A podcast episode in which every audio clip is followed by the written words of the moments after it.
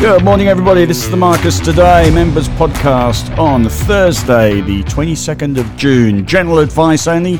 You know the rules. Do not mistake it for advice suited to your personal financial circumstances, and everything is tipping over today. I have to say, if my back wasn't so bad, I would be going to play golf for a few weeks. It looks like that rally has come to an end. We are down 80 points today. The futures today were only down 10, but from an overbought position, there are sell signals on all the US markets. They were obviously overbought, but there's a sell signal on the Nasdaq, there's a sell signal on the S&P 500 and our recent rally which prompted me to get stuck in in the BHP and Macquarie portfolios has run out of steam. The major influence overnight, well there are a couple of major influences, but the major one perhaps is Powell and let me give you the snippets from Powell's testimony to the Senate Banking Committee last night. It was I've described it as Powell predictable. Further rate increases are likely if the economy continues on its current trajectory. Fed's decision to hold interest rates should not be seen as a pause. Two more rate hikes by the end of the year is a reasonable expectation. The Fed is focused on lowering inflation. Inflation pressures remain high. The process of bringing inflation back to the target level has a long way to go. The skip was an opportunity to gather more information before deciding on further rate increases. And on the back of all that, big tech has taken a pause. Tech is, of course, sensitive to interest rates. And from its overbought position, it's just run running out of steam. In the FANGs, I've put a table of FANG stocks into my section today,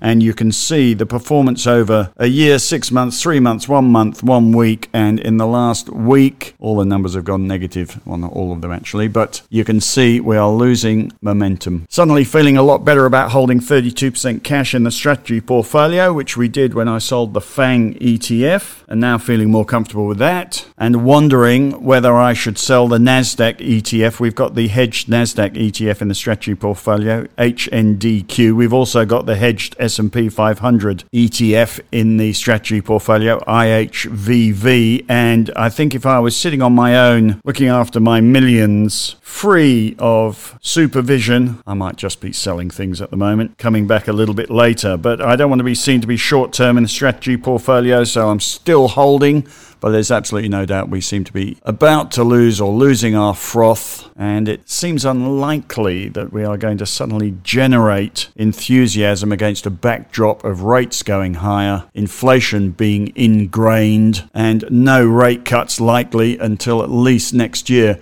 Also, exacerbating the inflation vibe is you may have seen overnight the UK had inflation numbers as well. And let me give you some of their headlines UK CPI holds at 8.4%. It had been expected to drop to 8. Point, sorry, 8.7%. It had been expected to drop to 8.4%. Core inflation, and this is perhaps the more worrisome trend. If you look at the chart in my section, you'll see core inflation in the UK is at the highest since 1992, 7.1%, and is still rising. The Bank of England has a meeting tonight, I think, and the expectation is that they will raise rates. Rates are 4.5% at the moment. They're talking about rates still going, going up for the rest of the year to 6%. And if they raise rates tonight, that'll be the 13th time on the trot. It's not a good look, and it just confirms the vibe which seems to be taking hold of the market at the moment, which is inflation's in ingrained. They have done their best. They don't seem to be able to do anything about it. Nothing's happening quickly, and we probably have a few months of concern about rates staying up and growth staying down. I thought very hard today about, and again, if I was sitting in my study on my own looking after my millions without any transparency, I might just do this myself. I think it's a little bit early to do it, but I did think about buying SNAS or BBUS, which is the short NASDAQ or the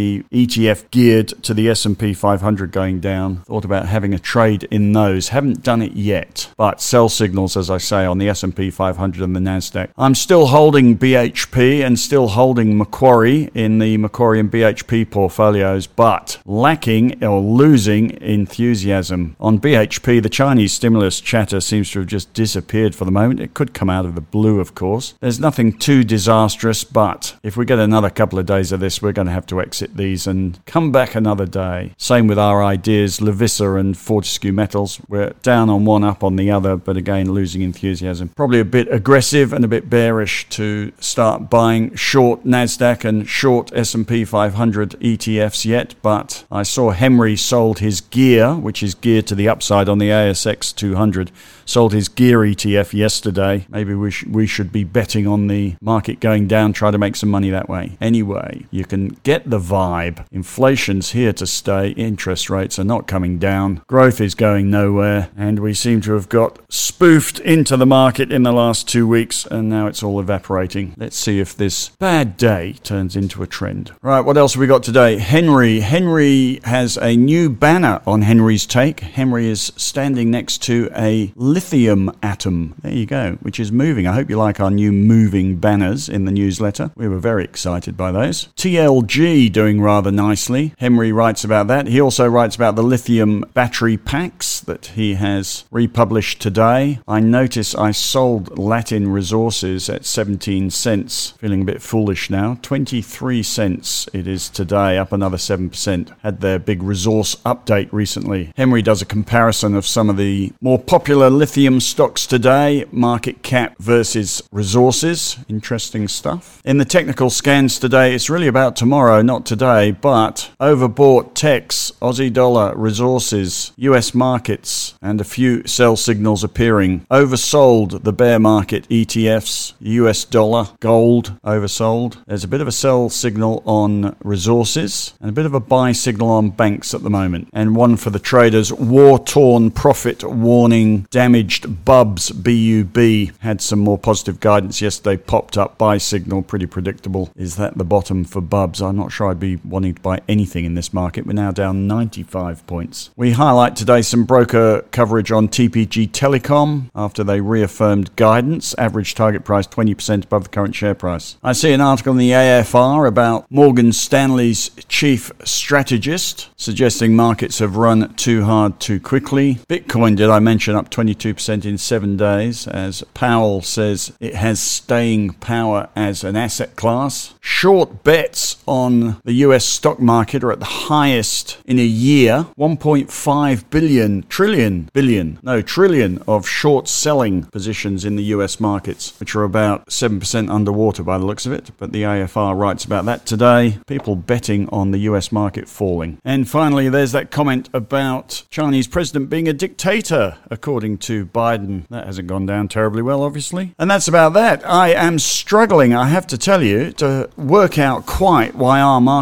with the futures down 10 this morning, why our market is down 98 points. I can't see any major macro factor. The drop has been led by technology, which is interesting. The IT sector, Australian IT sector, a much better index, by the way, than the all tech sector. The IT sector down 3.6%, the all tech sector down 2.9%. Otherwise, Otherwise, banks and resources both down about a percent, and some of the defensive sectors, utilities, staples, outperforming today but still down. Yes, why are we down so hard? Anyway, technology dropping hard in our market. WiseTech's down 3.7%, Xero 3.8, Altium 3.5, NextDC 3.6%. Looks like this tech balloon is deflating. Maybe I should buy SNAS before the day is out. Haven't done that yet, but you can see the thinking. Right, gloomy day as I leave you. We're actually off over 100 points now. Maybe I've missed something. Something might appear later in the day to explain all this. You have a fabulous day if you can. Oddly, the NASDAQ futures only down 18 points and the Dow futures down 8 points. Something's going on. See if you can work it out. I will be back tomorrow.